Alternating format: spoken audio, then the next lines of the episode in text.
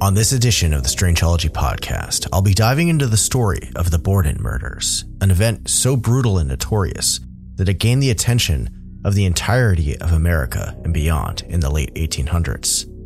There will be descriptions and recounting of violence, gore, and death, so listener discretion is advised.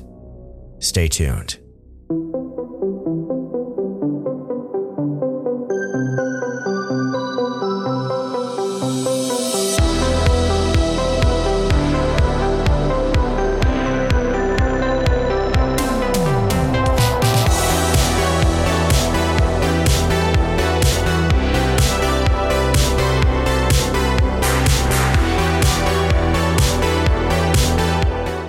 Listening to the Strangeology Podcast. I'm your host, Jeff Foran, and this is your place to explore the weird, strange, and unexplained. From cryptids and creatures, the paranormal, aliens and U F Os, forbidden knowledge, ancient mysteries, conspiracies, and more. Hey everyone, and welcome back to the show. Thank you for bearing with me as this episode is coming out a week later than I originally had planned. Last week was one of those weeks where there was a lot going on around my house with home improvement projects and getting ready for the winter that needed to happen. And I needed just a little bit more time to get all my ducks in a row for the episode, with regards to research and making sure I get all the details right, because there's a lot of details in this and a lot of information. So want to make sure we're on track. But anyway, before I get started, make sure to take a minute to subscribe to the show wherever you're listening to or streaming from, and set your device to auto download so that you never miss a new episode. And it also helps me out a ton. One of the biggest ways to help the show grow, of course, is to share it around with your friends, your family, your social networks. And also don't forget to give me a follow over on all of my social media accounts as well. I'm over on Instagram, which is my main base of operations for social media, but also Facebook, TikTok, X, and Threads. And I even have a website too, with a blog on strangeology dot com. So if you enjoy the Strangeology Podcast and want to find out what I'm up to on a regular basis, or want to see more short form video content and other content from me, that's where you can find me. Links for that will be in the show notes as always. And if you like what you hear and want to show some support for the show and become a member of a growing Fortean community of fellow weirdos, make sure to check out my Patreon over at patreon.com forward slash strangeology. There's a bunch of different tiers starting at just one dollar a month, and each tier up has increasing perks like shout outs, merch discounts from my Etsy shop, exclusive merch for members, ad free and early access to episodes, voting power on what I'll research for new episodes, as well as access to Strangeology Beyond, which is the members only episode extension. And sometimes it's a whole different episode on a different topic by itself. It's a great time, and I'd love to see you there. Again, you can head on over to patreon.com forward slash strangeology. All right, we're going to keep the intro a little bit short today because I don't really have any other announcements.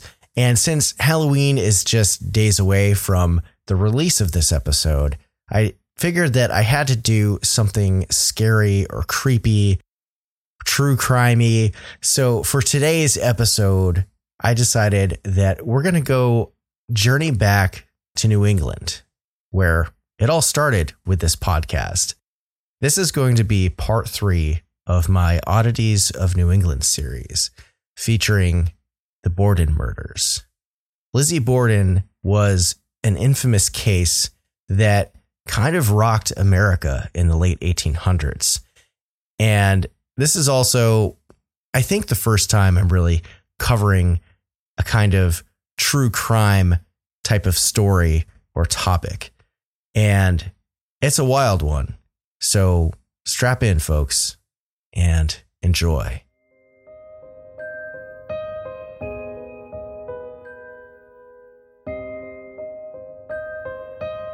Lizzie Borden took an axe and gave her mother forty whacks, and when she saw what she had done, she gave her father forty-one. This is a famous poem, author unknown, written about one of New England's most infamous and unsolved murders, which happened in eighteen ninety-two. According to many, it was something written to sell newspapers, but based on a very real and very brutal double murder that happened in Fall River, Massachusetts. Lizzie Borden turned out to be the primary suspect in the killing of her father and stepmother. The investigation, arrest, indictment, and trial took place over a very long year. And despite overwhelming evidence pointing to her being responsible for the act, she was found innocent and the case was ultimately thrown out. So, who was Lizzie Borden, and how and why did this all happen? In the early nineteenth century, the city of Fall River had established itself as a hub for the textile industry, with the Borden family being at the center of it all. By the summer of eighteen sixty, a man named Andrew Borden, a family member of the wealthy Borden family, was a successful self-made business owner. He and his first wife, Sarah, had just welcomed their third child into the world, a daughter that they named Lizzie. However, Lizzie's life would be one that followed a path of tragedy and misfortune, culminating in becoming the primary suspect in the wake of the grisly axe murder of her father and stepmother thirty-two years later. Now, for more background on the Borden family, Lizzie's father, Andrew, grew up in Fall River as well, but despite being a descendant of the wealthy Borden family who pretty much ran the textile industry in town, he struggled financially and eked by with a meager existence in his younger years. He didn't really get any help from his family. Eventually, he did find success selling furniture and funeral caskets. And later on, he became a successful property developer as well as being the director of a number of textile mills and the owner of a number of commercial properties. By the time of his death, his estate was worth around three hundred thousand dollars in eighteen ninety-two money, which by today's valuation was around ten million dollars. So he was doing pretty well for himself, all things considered. Despite this, Andrew was a very frugal man with his money. And Lizzie, along with her older sister, Emma, grew up living only on the basic necessities of the time. Now, her father and mother had hoped to have a son to carry on the family name and business, but to their chagrin, they had another daughter. And this hope for a son was why Lizzie's middle name was Andrew, named after Andrew Borden, of course. And perhaps there was some kind of toxic resentment of the fact that Lizzie was born female and that this led to him withholding from his children and giving them a better life growing up, because he definitely had the means. And this family dynamic definitely comes into play later as we explore this case. An example of this withholding was during Lizzie's childhood, when communities started to become powered by electricity in the later half of the nineteenth century. For those who were affluent enough to afford it, it was definitely a way to show off your wealth and how well-to-do you were. To everyone else who didn't have as much, it would be like watching M T V Cribs and seeing all the wild crap that people can buy with their money, right? Now, Lizzie's father, Andrew, flat out refused to pay any money for getting their home wired up to the grid.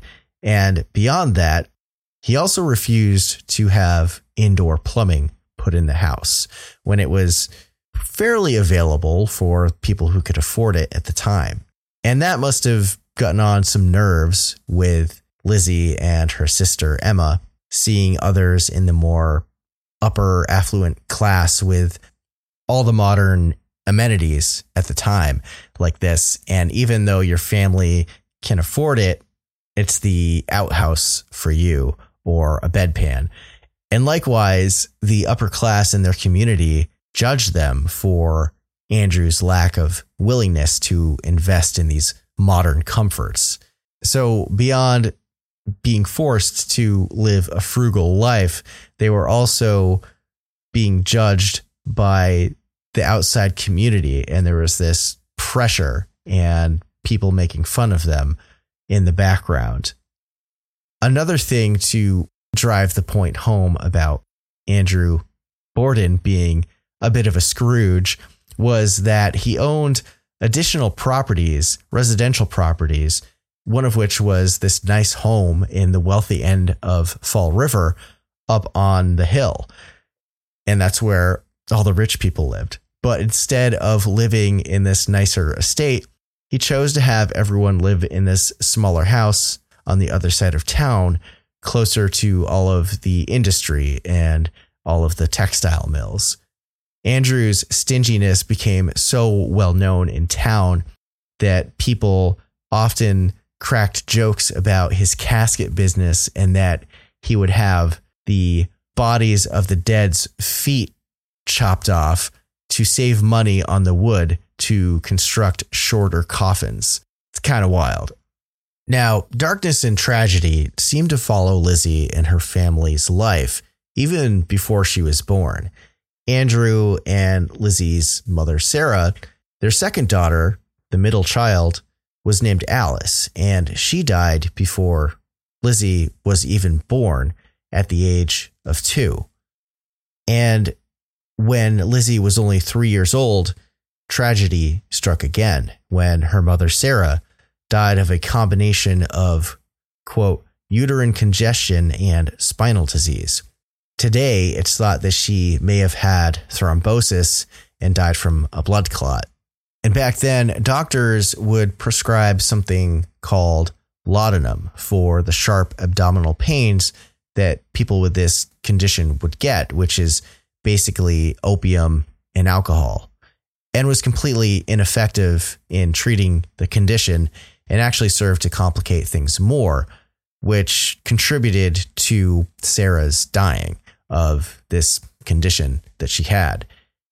Thrombosis wasn't really something that doctors and the medical community had a great grasp on in the late eighteen hundreds. So either way you put it, Sarah was probably going to die anyway. And then within two years after Sarah's passing, Andrew met his second wife, a woman named Abby Gray. Lizzie's sister, Emma, was nine years older than her and had a much better memory of their mother passing and an overall better grasp on the world. And as part of their mother's dying wish, Emma took to raising Lizzie, where they formed a very close bond. After their father remarried, Emma made it clear to Abby that she didn't like her at all and influenced Lizzie's view on it as well. The sentiment became shared, and over the years, it got to the point of them downright openly despising their stepmother, Abby, and Emma much more so than Lizzie. And according to the story, she would only refer to Abby as Missus Borden, never as mom or mother, just Missus Borden. As Lizzie grew up in Fall River, she became heavily involved in the community. And growing up in a fairly religious household, she spent much of her time being involved in church activities like teaching Sunday school to kids and participating in different Christian organizations. And in a seemingly contradictory way, Lizzie was also very invested in the women's suffrage movement. Contradictory because it seems like Christian dogma at the time wasn't very supportive of this kind of thing. And she was very into social reform and women's rights in general that really started to take off in the late eighteen hundreds, something that was kind of the antithesis of the church and the people who were religious back then, it seems. Basically, the Borden family in general was one of contradictions, and also reflecting back on Lizzie's father growing up poor and then earning enough wealth to support a very comfortable life for him and his family, yet not providing that and being a huge penny pincher. And there's a lot of contradictions that come into play later about Lizzie, but we'll get into that. So for thirty years, Lizzie's resentment of her father grew. Same with Emma, envious of the lives of others in her community, especially those of her cousins on the Borden side of the family who lived much more extravagant lives than her, lives and comforts that she felt entitled to and that she deserved, but was ultimately refused by her father, who basically gatekept all of his wealth from his family.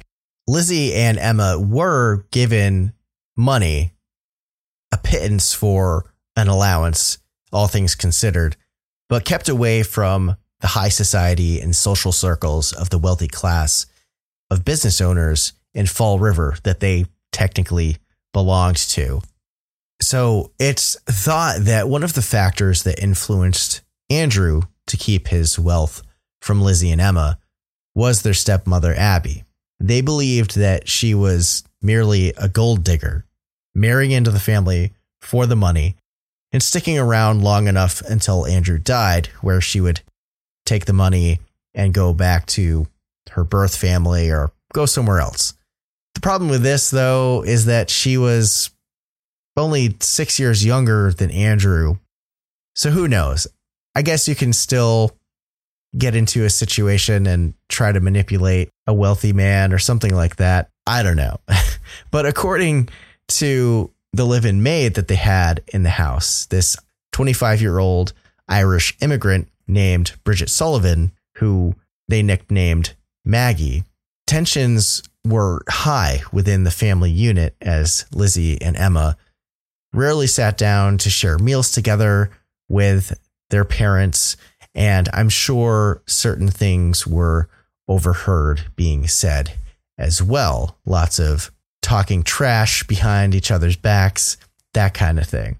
Adding more insult to injury, despite years of lobbying for their father to spend the money to increase their quality of life and live more comfortably, like their rich cousins and the other well-to-dos in town. One day, Andrew gifted Abby's sister the whole house. And this act caused an even bigger rift between Lizzie, her sister, and their parents. Rumors spread around town of the incendiary and heated arguments that took place over what Lizzie and Emma saw and felt was a grave injustice against them. Now, Andrew eventually conceded and wound up handing over the deed to the different home that they lived in until their birth mother, Sarah, had died. He sold it to them for only one dollar. And sometime later, just a few weeks actually, before Andrew and Abby Borden were murdered, Lizzie and Emma sold the deed back to Andrew for this house that they never even went and lived in for five thousand dollars. So that's a that's a big flip right there. Now, in the days leading up to the infamous axe murder, Andrew and Abby took a trip out of Fall River, which was uncharacteristic of them, as they rarely left the area. And upon their return home, they found that a locked desk in the house had been broken into and ransacked. Money had been stolen, along with heirlooms, a pocketbook, a watch, and some other valuable items that belonged to Abby, which had a lot of sentimental value to her. By today's standards, the amount of items that were stolen were worth around two thousand dollars. And even though Lizzie and her sister and Bridget, the maid, were likely home at the time of this break-in and robbery, they all claimed that they heard nothing happening in the house. The authorities investigated, but no thief was ever caught, and nobody was ever named as a suspect in this crime. After which, Andrew told them to not say anything about it. He didn't want Lizzie and Emma, or Bridget for that matter, telling their neighbors in the community that someone had broken into their house for fear of a copycat set of burglars that might start descending upon their home, since it was known that Andrew had money. So he also ordered everyone to start to lock the doors to the house at all times, even if they were home. Before then, I guess things were different. When they were home, they would just leave the doors unlocked. Probably overall a safer environment than a lot of places today, right? But who knows? Maybe a good practice to, to get into anyway, to keep your doors locked even when you're home. But the whole thing sounds kind of suspicious, if you ask me. Now, word had been circulating through town about Lizzie, who was rumored to have been a bit of a thief and a shoplifter. Interesting. And that she was responsible for the theft of items from stores around town, although she never got caught. So historians who have studied this case extensively believe that this burglary was likely Lizzie's doing, and Emma and the maid were potentially in on it too, especially if they were home. There's no way you're not going to hear someone busting into a desk unless she was really good at picking locks or something like that. None of that is confirmed and can't really be at this point, but it definitely seems like a plausible theory. Another curious event leading up to Andrew and Abby's murders was during July of that year. It was unseasonably hot in New England, so much so that ninety people had died from heat stroke and exhaustion, with a majority of that number, unfortunately, being children. So maybe the heat and the paranoia was getting to Andrew, but the Bordens owned a flock of pigeons, which were kept in a roost that Lizzie had built for them behind the property barn, which used to house the family horse, which Andrew sold off, and Lizzie was already unhappy about this. But Andrew goes and takes all of the pigeons out of their roost and decapitates all of them with a hatchet. Historians think that it's likely that he was either trying to send a message to would-be burglars coming onto the property, trying to break in. Maybe they would see all these headless birds and get freaked out and decide to get out of there. Although it's not clear how this message was intended to be displayed. Were they left in the cages or posted up on a fence to scare people? Either way, the sight would be a little bit disconcerting. And it's also very concerning that Andrew did this in the first place. So when Lizzie got wind of what her father was doing, and she was still upset about the selling of the family horse, she flipped out over all the dead pigeons. It's known that she was a very, very big proponent of animals. She loved animals and even left a bunch of money to an animal charity after her death. So I can definitely see why she would be furious about this. And the more and more that we're diving into the story of Lizzie Borden and her family, the more and more dysfunctional they seem to get. And all of this is leading to a head. Throughout the rest of the month of July, the familial arguing between Andrew, Abby, Lizzie, and Emma got so heated that Lizzie and Emma took an unplanned and unprompted trip to New Bedford, Massachusetts for a week. They did not return until July twenty-sixth. And it's not clear what it was that they were doing there. And even after returning to Fall River, Lizzie had decided to stay at a rooming house, which was a kind of less expensive apartment, but more like a hotel model of business where you could stay as long or as short as you wanted to. It was essentially like a large dormitory where you got your own small room. It wasn't like a shared space like a hostel, but the bathroom and shower and other amenities like the kitchen, cafeteria type of place were all shared by the people who were renting rooms. But I digress. So at this point, it's only days before the murders take place. When Lizzie finally did return to the Borden house on August third, she found her father and stepmother in the throes of a mysterious sickness, which was likely food poisoning. Andrew was becoming delusional and believed that somebody was actually trying to poison them after the alleged break-in, which was likely Lizzie just stealing stuff out of the desk. And what probably likely happened was that they had consumed spoiled food that hadn't kept due to the extreme heat they had been dealing with, and they didn't have refrigeration back then. And even the maid, Bridget, succumbed to getting sick as well.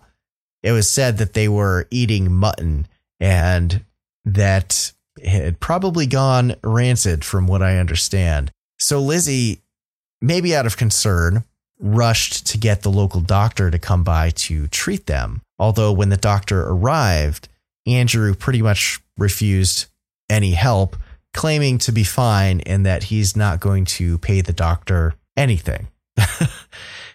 And it was documented that later that day, Lizzie traveled to the town pharmacy and attempted to purchase a substance called prussic acid or hydrogen cyanide, which is very deadly to humans. She claimed that she was trying to get it because she needed to clean a sealskin cape, but the pharmacist at this place refused the sale of this substance to her. And to add another layer of things going on, Lizzie's uncle, a man named John Morse, who was her birth mother Sarah's brother, was expected for a visit. He had been invited to stay for a few days to talk business with Andrew. John and Andrew used to be close friends, but after Sarah died some thirty years prior, they had grown quite distant. And also, being the sibling of his first wife, it seemed there was also tension with Abby having a family member of his deceased first wife visiting, probably not wanting John over there to discuss things like business propositions and money, which was also certain to get Andrew worked up as well because he was so stingy with his wealth. So that night, as her Uncle John and father discussed business matters, Lizzie was said to have gone to visit her friend, a woman named Alice Russell. She confided in Alice that she felt depressed and as if something was hanging over her that she couldn't shake. And this feeling would come and go at will. And she also talked about her relationship and perception of her father and how he ran things in the family and with his business, and that she was unhappy with it. Of course, as we understand, she felt that she deserved a lot more because of her father's wealth and wanted to live a much more extravagant life. After she returned home around nine p.m. that evening, she went upstairs to her room without interacting with anyone who was still up in the house at that time. The following morning, August fourth, eighteen ninety-two, is the day where everything finally comes to a head.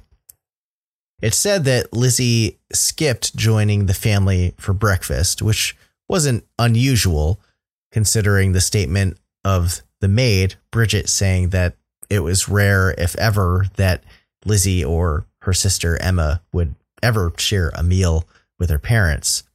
While her uncle John had gone out to the other side of town to visit other family members on his side, although he had been invited back by Andrew to have dinner with them that evening and likely to discuss business matters further. In the meantime, Abby had put Bridget to work, even though she was still struggling with being sick, and it was still hot as hell outside. So after doing some inside chores, Bridget was ordered to go outside into the blazing heat to go clean windows. She ventured over to the barn, which is when she saw Lizzie loitering around the back doorway, and this was around nine thirty in the morning. According to Bridget's testimony, she told Lizzie in that moment that she didn't need to worry about locking any doors in case of any burglars, as she was outside working and had eyes on the property. Now, this next part I'm going to go into is the grisly details about the murders. So if you don't like gore or intense imagery, definitely be warned. You can skip ahead to the trial in probably ten to fifteen minutes. So it's been determined that sometime between nine a.m. and ten a.m. on August fourth, Abby Borden met her fate. After breakfast, she was in the middle of tidying some things on the second floor guest room of the house when somebody came in, murdering her in cold blood by seventeen blows from an axe or a hatchet. Interesting that that was the murder weapon, considering the hatchet used to decapitate all of those pigeons. From the known forensics of the crime scene, from the placement and direction that the blows from the axe were taken, it was clear that she was looking directly at her attacker when it happened. After probably the first hack and slash took place, Abby's body hit the floor, and every strike thereafter was sunk into the back of her skull. seventeen total blows. That's a lot more than a double tap, and definitely excessive. Like someone was either enjoying it or going through an extreme emotional catharsis and release from pent-up anger and rage. If this was just a burglar with the intent to kill, you would think that they would do it in just a couple of blows and move on. But instead, Abby's head was effectively pulverized. Now, while this was happening, Andrew had left the house for a walk. Normally, his morning walks would last for quite a while, but since he was still recovering from this sickness, this probably food poisoning, he came back quicker than expected. A neighbor recalled observing Andrew returning home after his walk and saw him trying to open the door to his house, but for some reason, he couldn't get inside. It was like the door was stuck. It's speculated that maybe him being old, and he was in his seventies at the time and still recovering from being sick, that he was too weak to open the door, or that perhaps he brought the wrong key and was fumbling around, or maybe someone was inside making a plan for his return and didn't expect him that early. After knocking and pounding on the door, Bridget, the maid, was finally seen by this neighbor after Andrew struggled and saw her let him in. It also seemed like Bridget was struggling to open the door as well, which is interesting. Later on, Bridget recalled these minutes before Andrew's death, and it was after nine thirty at this point, as she had finished cleaning windows outside in the heat and had moved inside the house. She remembered hearing Lizzie at the top of the stairs chuckling as she fought to open the door to let Andrew in. And if Lizzie was really in the room above this door, across the hall was the guest room where Abby's dead body was laying. So one would think that she would have probably noticed that, but she made no mention of it when she came downstairs. So Andrew started to settle in, and Lizzie makes her appearance, and they begin to chat in the dining room before Andrew proceeds to go upstairs to his bedroom for a minute, missing the guest room where his wife is dead on the floor. And then he goes back downstairs to the sitting room to take a nap. None the wiser, of course, to Abby's lifeless and bludgeoned corpse upstairs. After Andrew had laid down for a nap, Lizzie claimed that she had begun to work on things like ironing and sewing and reading while Bridget finished cleaning all of the windows in the house. The two had some pretty normal conversation, and apparently nothing seemed off, like either of them knew Abby was dead as a doornail upstairs, and Bridget was still feeling pretty rough, and at this point decided to go up to her living quarters, which were in the attic. If it's as hot as they say it was in July of eighteen ninety-two, going up to the attic would probably feel like a furnace. Now, some time passed, and it was now eleven a.m. Bridget recalled hearing Lizzie downstairs frantically calling for her, saying, "Maggie, come quick. Father's dead. Somebody came in and killed him." So Bridget rushes downstairs and finds Lizzie in the parlor and sees the horrific sight of Andrew's body laid out on the couch, blood everywhere, killed by ten to eleven blows from a weapon like a axe or hatchet. And all of it was directed towards his head. One of his eyeballs apparently was cut cleanly in half from one of the blows. So because of this, it's thought that Andrew was still asleep and never actually saw the murderer coming. And it was all very recent, too, as his blood was still draining out of the wounds. Now, Maggie or Bridget didn't recall hearing any kind of struggle or noise while she was in her attic room. Maybe there was enough space and walls and insulation that made it hard to hear things on other floors in the house, or maybe there was something else going on, some kind of foul play.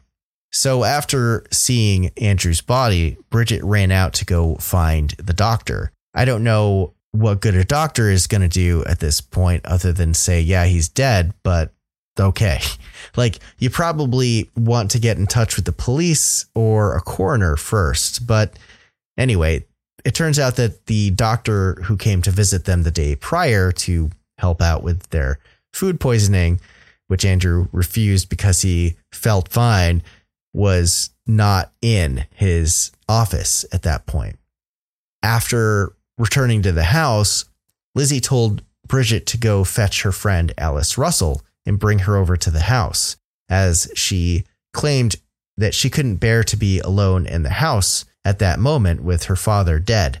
And if you're wondering where Emma is in all of this, it said that she had been unaware of any of this happening as she was visiting a friend in the town of Fairhaven, which was a little ways away by standards back then. And after she got a telegram to return home because of the emergency, she actually took her time getting home, which is interesting, but also shows the disdain that she had for her parents and not wanting to rush to come home because her parents are dead.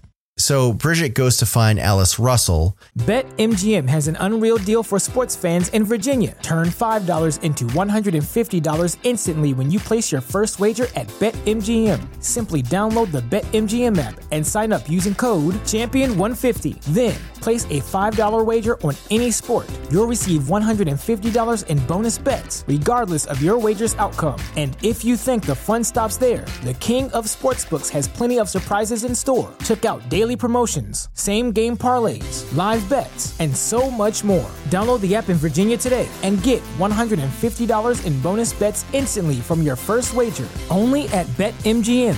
BetMGM and GameSense remind you to play responsibly. See Bet M G M dot com for terms. twenty-one plus only. Virginia only. New customer offer. Subject to eligibility requirements. Rewards are non-withdrawable bonus bets that expire in seven days. Please gamble responsibly. Gambling problem? Call one eight hundred gambler. Promotional offer not available in Washington, D C.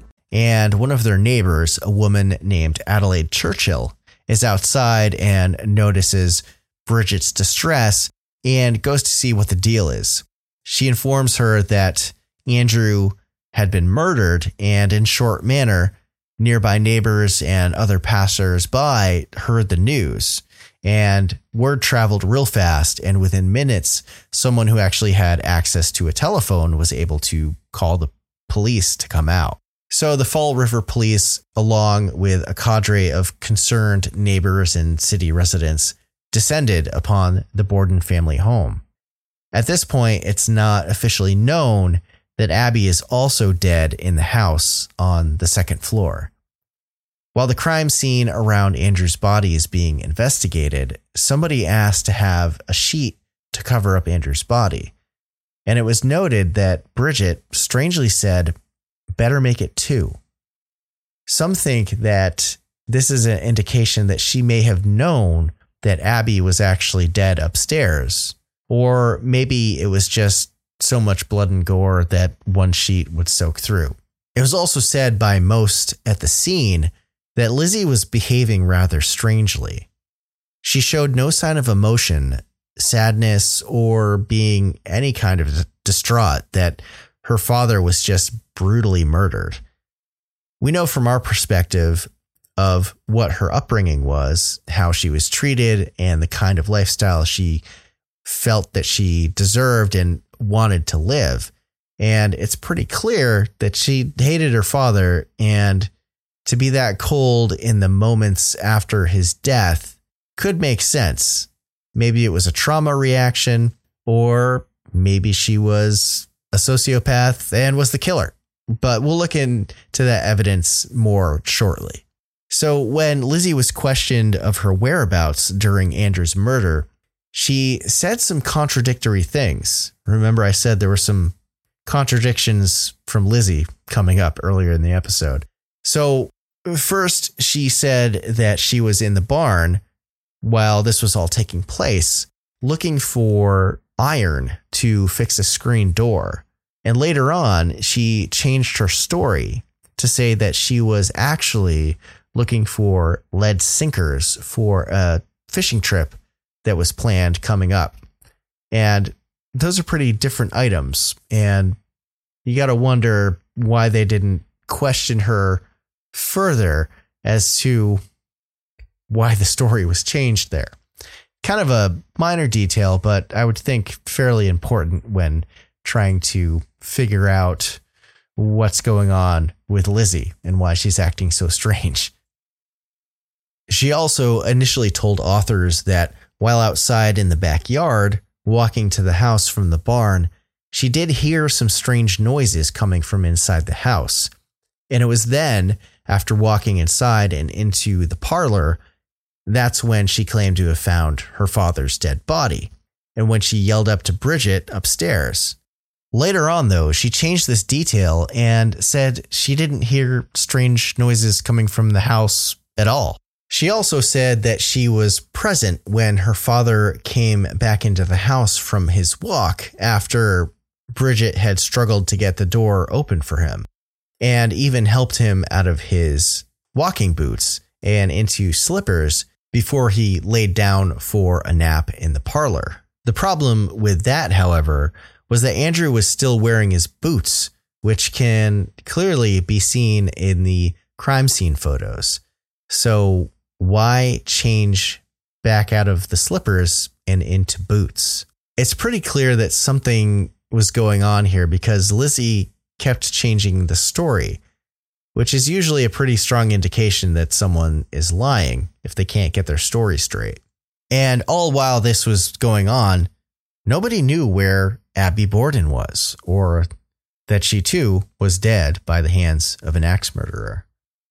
And this is when Abby was found. The police wanted to be able to notify her about the fate of her husband. But when Lizzie was asked if she knew where Abby was, she continued to respond in a calm and detached manner, which was starting to unnerve people a little bit and cause suspicion among the police. According to Lizzie, she claimed that she had a note from Abby saying that she was going out of the house for a while. But later that morning, Lizzie claimed that she heard someone upstairs and assumed it was her stepmother. Now, if she was upstairs during all the commotion of Lizzie yelling to Bridget that her father had been slain and didn't come to see what was happening, is a little strange. Doesn't really add up, right? And at that point, Bridget and their neighbor Adelaide Churchill, who had come into the house, were tasked to go upstairs to go fetch Abby. And, well, they found her, all right. When they were halfway up the stairs, they could see the door looking into the guest room where Abby was.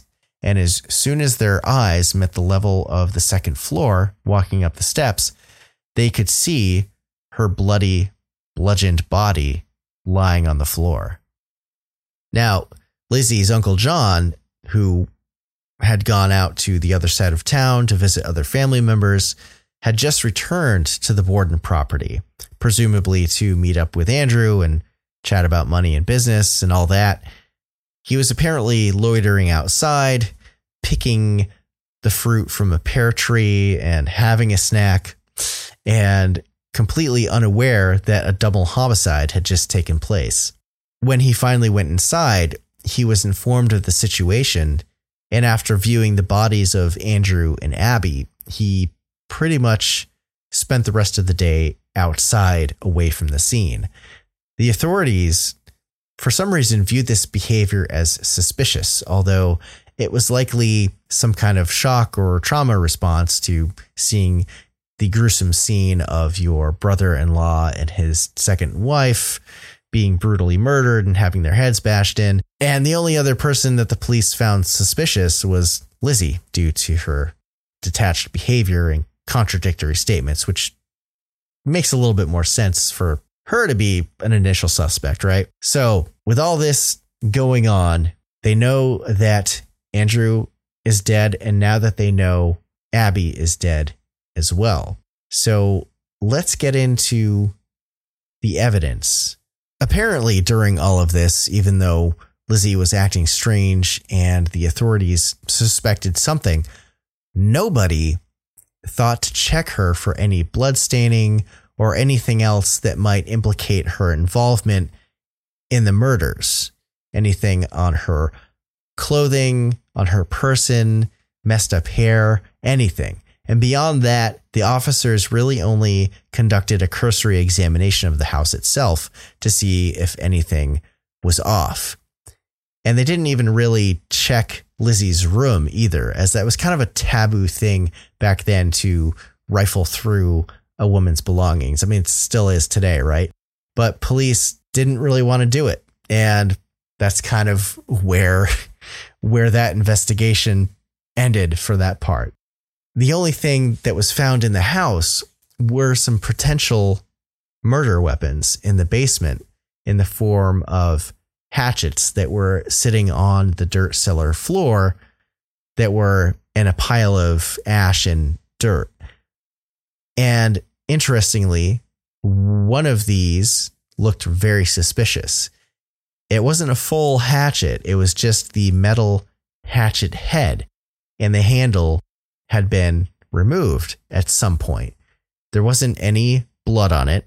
However, it had been very, very clearly recently moved, as the ash and dirt that it was sitting in was disturbed, where the other hatchets sitting nearby had no sign of being moved, and had clearly been sitting there for quite a while.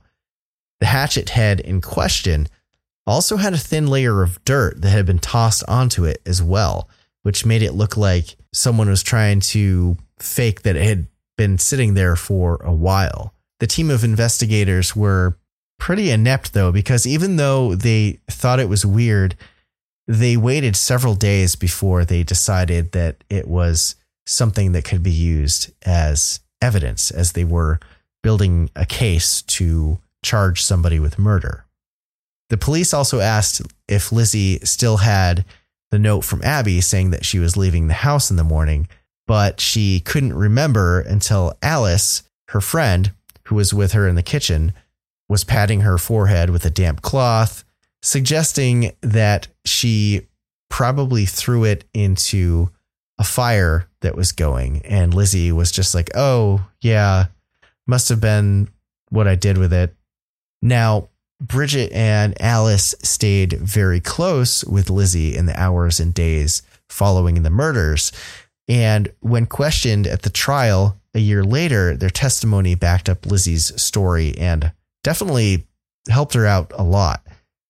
Perhaps they knew something, or they were in on it, or just trying to help out in getting their story straight to support Lizzie.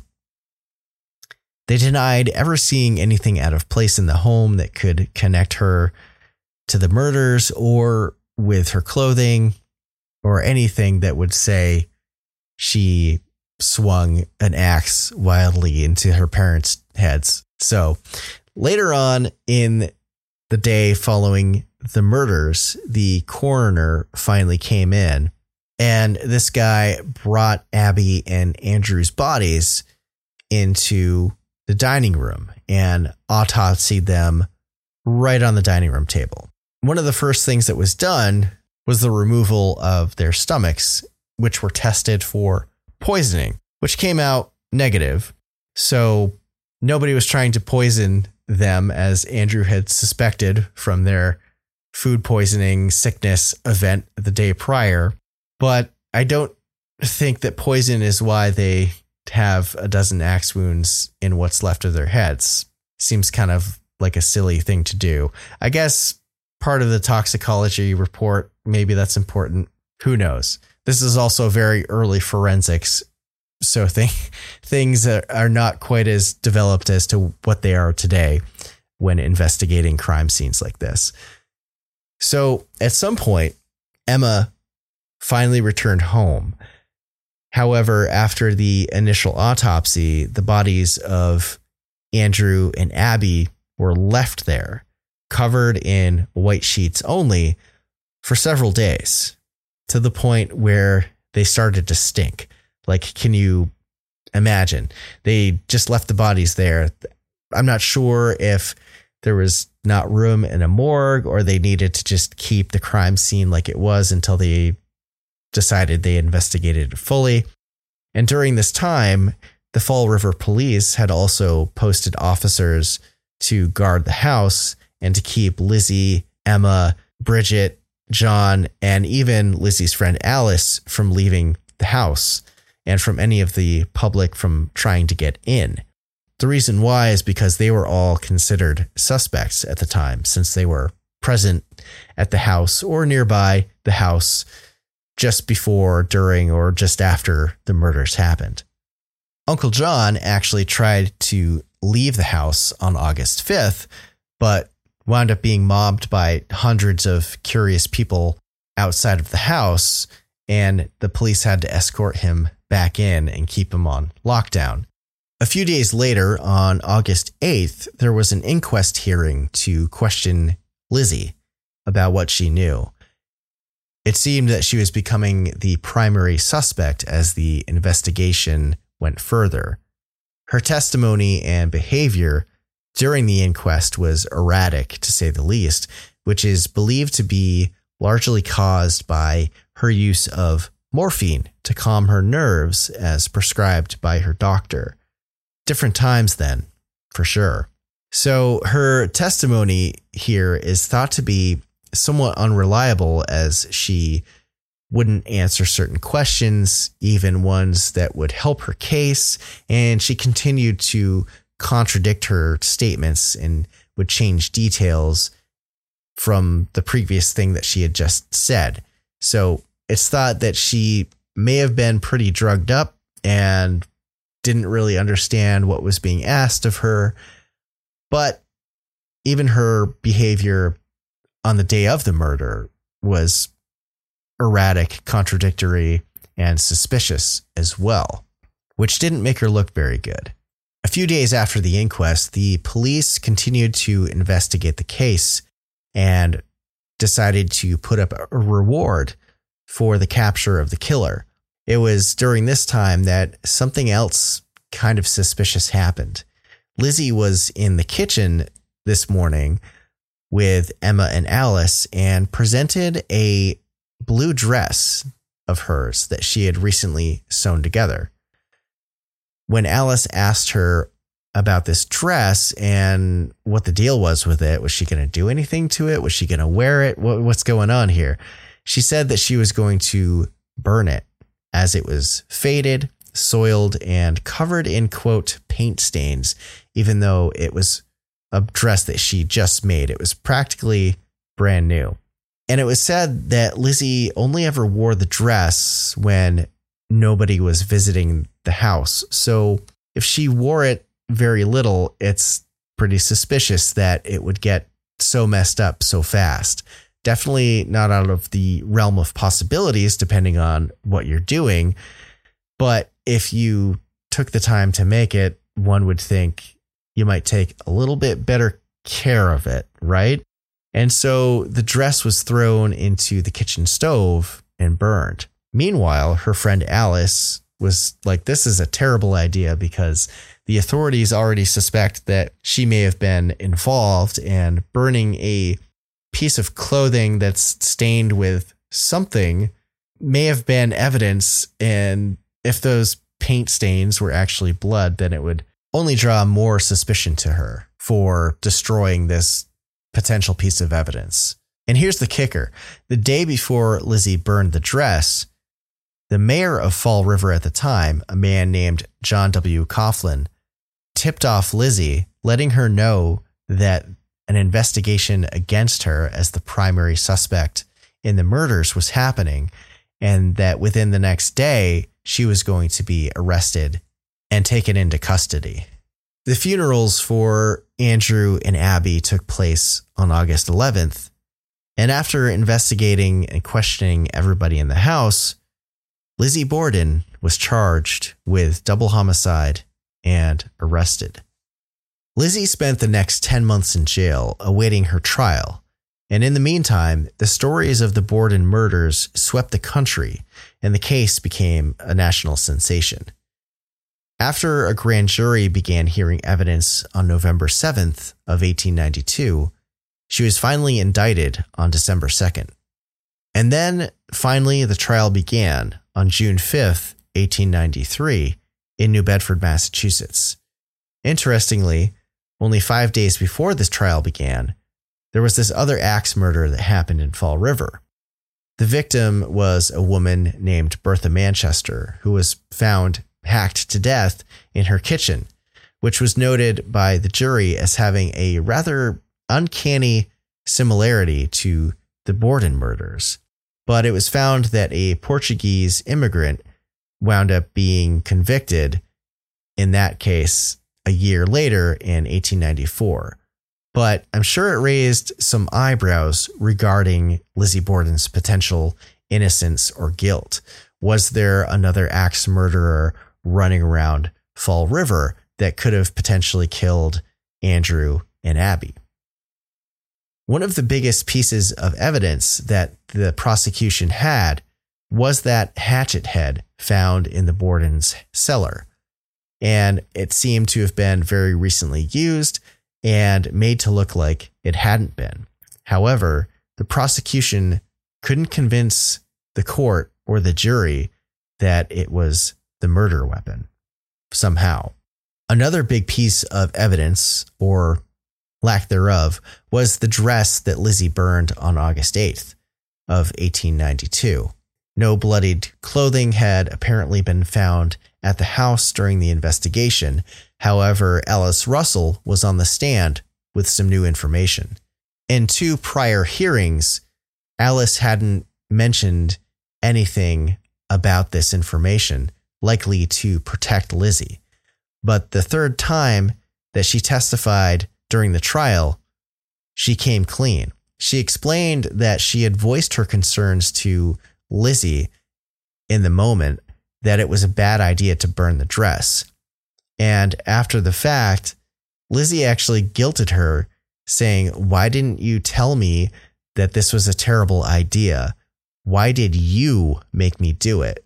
Which sounds like kind of passing the blame on her actions to someone else and manipulating the situation, right? The admission about the burning of the dress in the courtroom was a betrayal of trust, and Lizzie and Alice never spoke to each other again after this. Lizzie's response during the trial was the claim that she had brushed up against wet paint and it had ruined the dress, and that's why she burned it. And for some reason, nobody challenged this statement. I suppose there was no evidence anymore, so they really couldn't. The trial then went over the course of events from where Lizzie was in the home, whether she was inside or out in the barn like she claimed, and then finding Andrew's body when she came back inside, yelling up to Bridget, the maid, to come help with the situation, and allegedly not knowing that Abby was also dead in the guest room upstairs. As far as the evidence admitted during the trial, apparently the skulls of Andrew and Abby had been removed from their bodies and brought to the courtroom as evidence.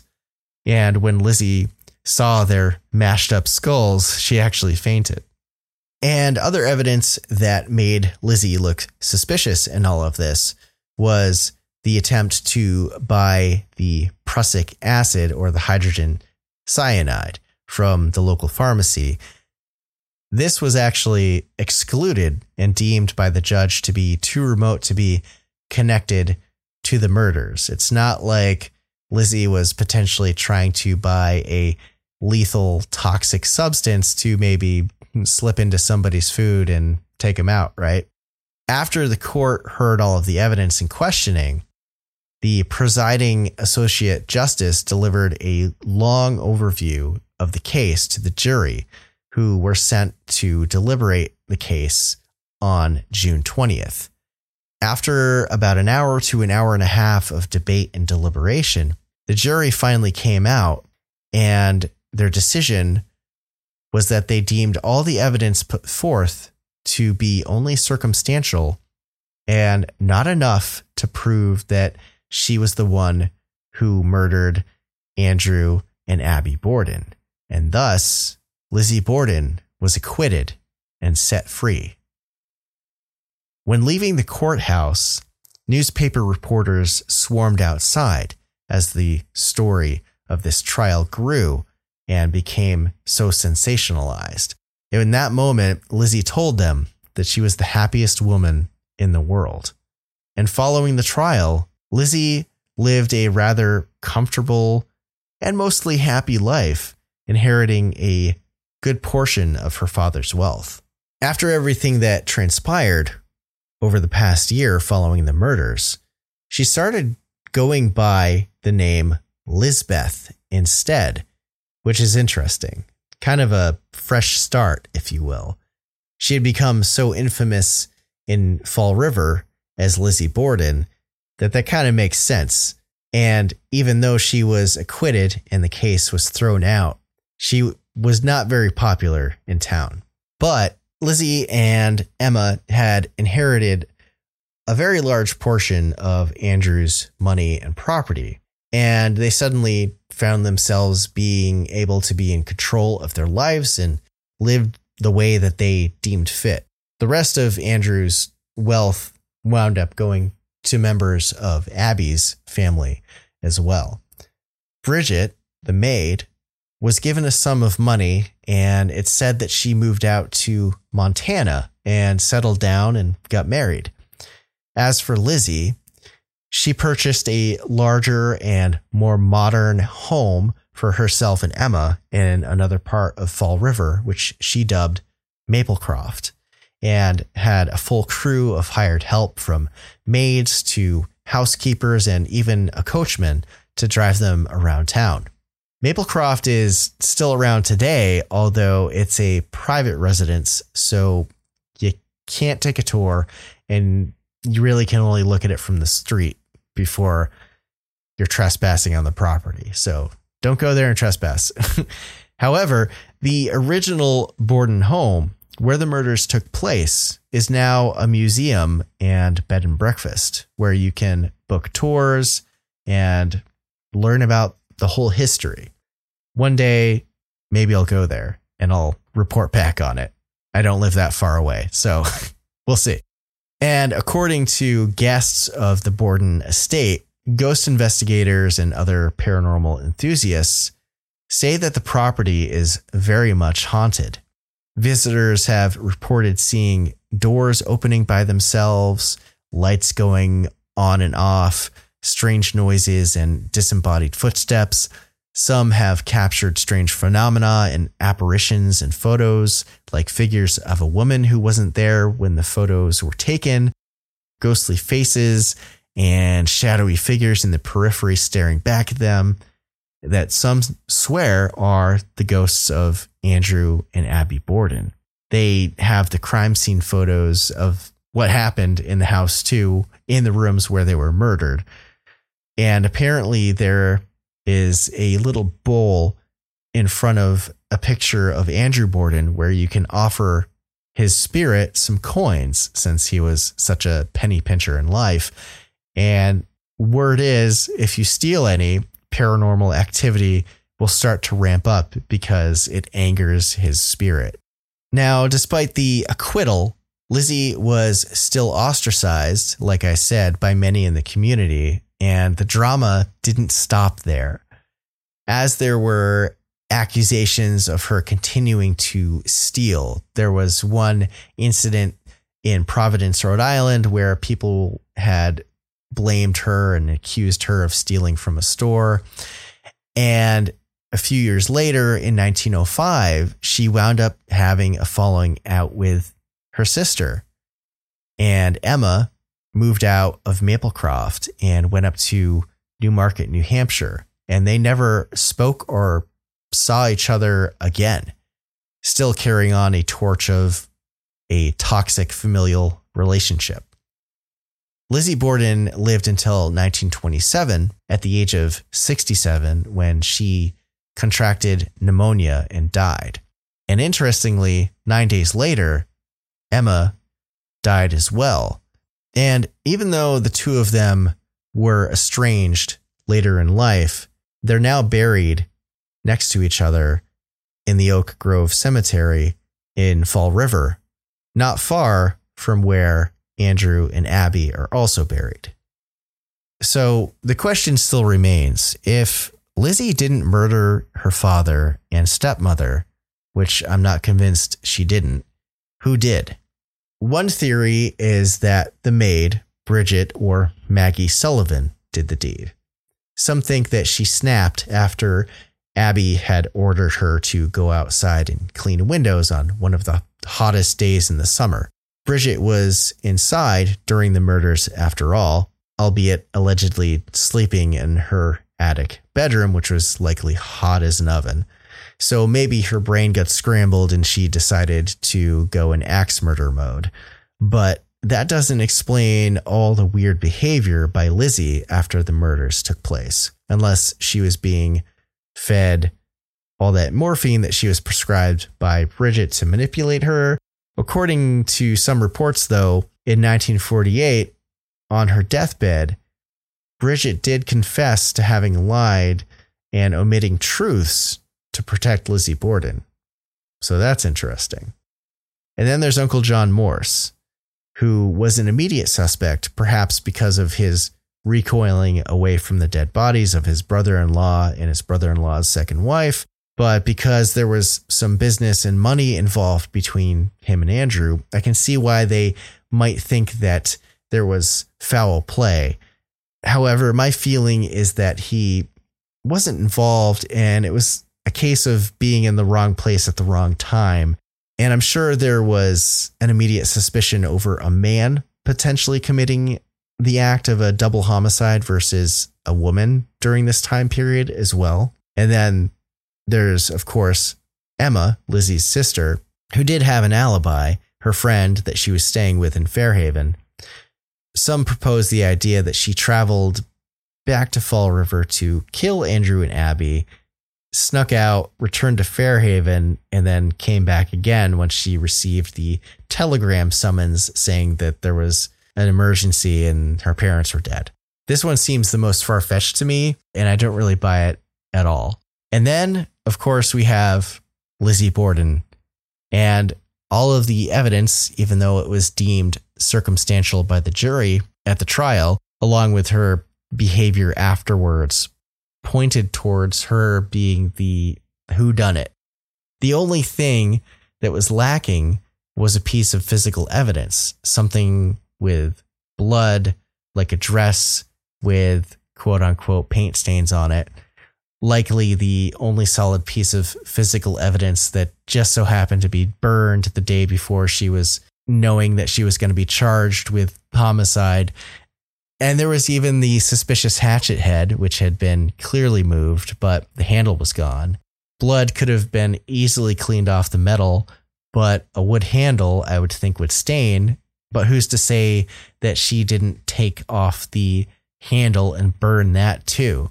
There was a record, actually, from the police who had been stationed in the house that the night after the murder, that Bridget and Lizzie were seen going down into the cellar of the house together with a bucket and some other things.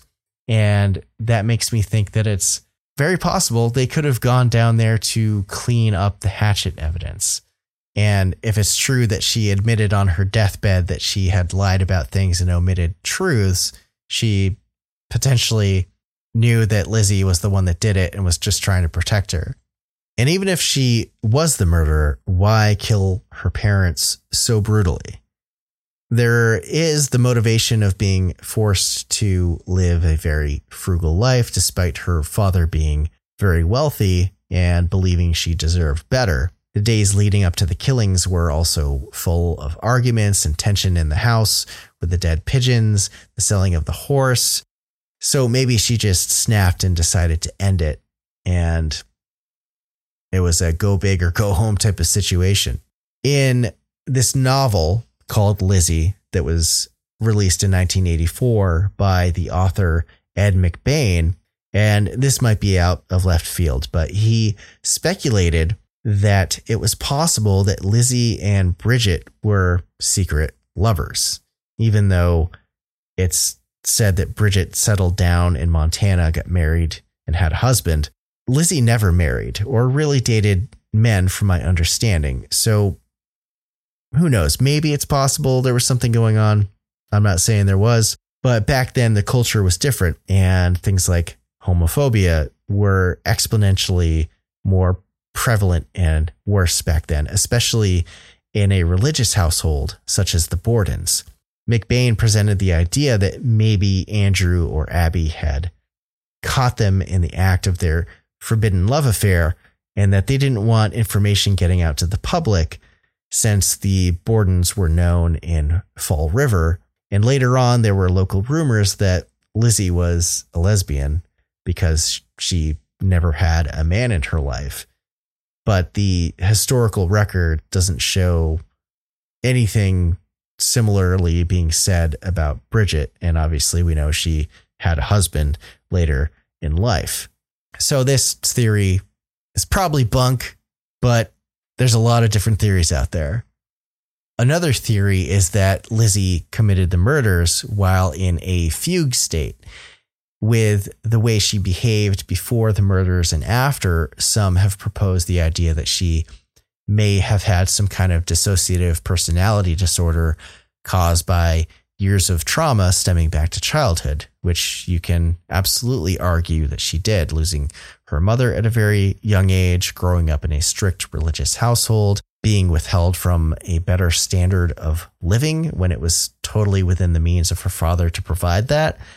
And as a darker point, there was even evidence in the literature written about this whole thing, not a direct accusation, but things that described pointing to Andrew Borden being abusive to Lizzie and Emma growing up, and potentially even to the realm of sexual assault from childhood into adulthood, which would be far more than enough motive for someone to have the mindset and uh, willpower to do something like that, to just end it all. Ultimately, we won't ever know for sure who committed the murders, although based on everything that I've read and researched about this case, it seems clear that the most likely person who did it was Lizzie, and she had help after the fact to cover things up. Definitely from Bridget, and probably Emma too, as her sister, equally if not more, hated Abby and had a great disdain for Andrew, and probably didn't want to see Lizzie jailed for the rest of her life. And it would seem that in the end, whoever did it got away with murder.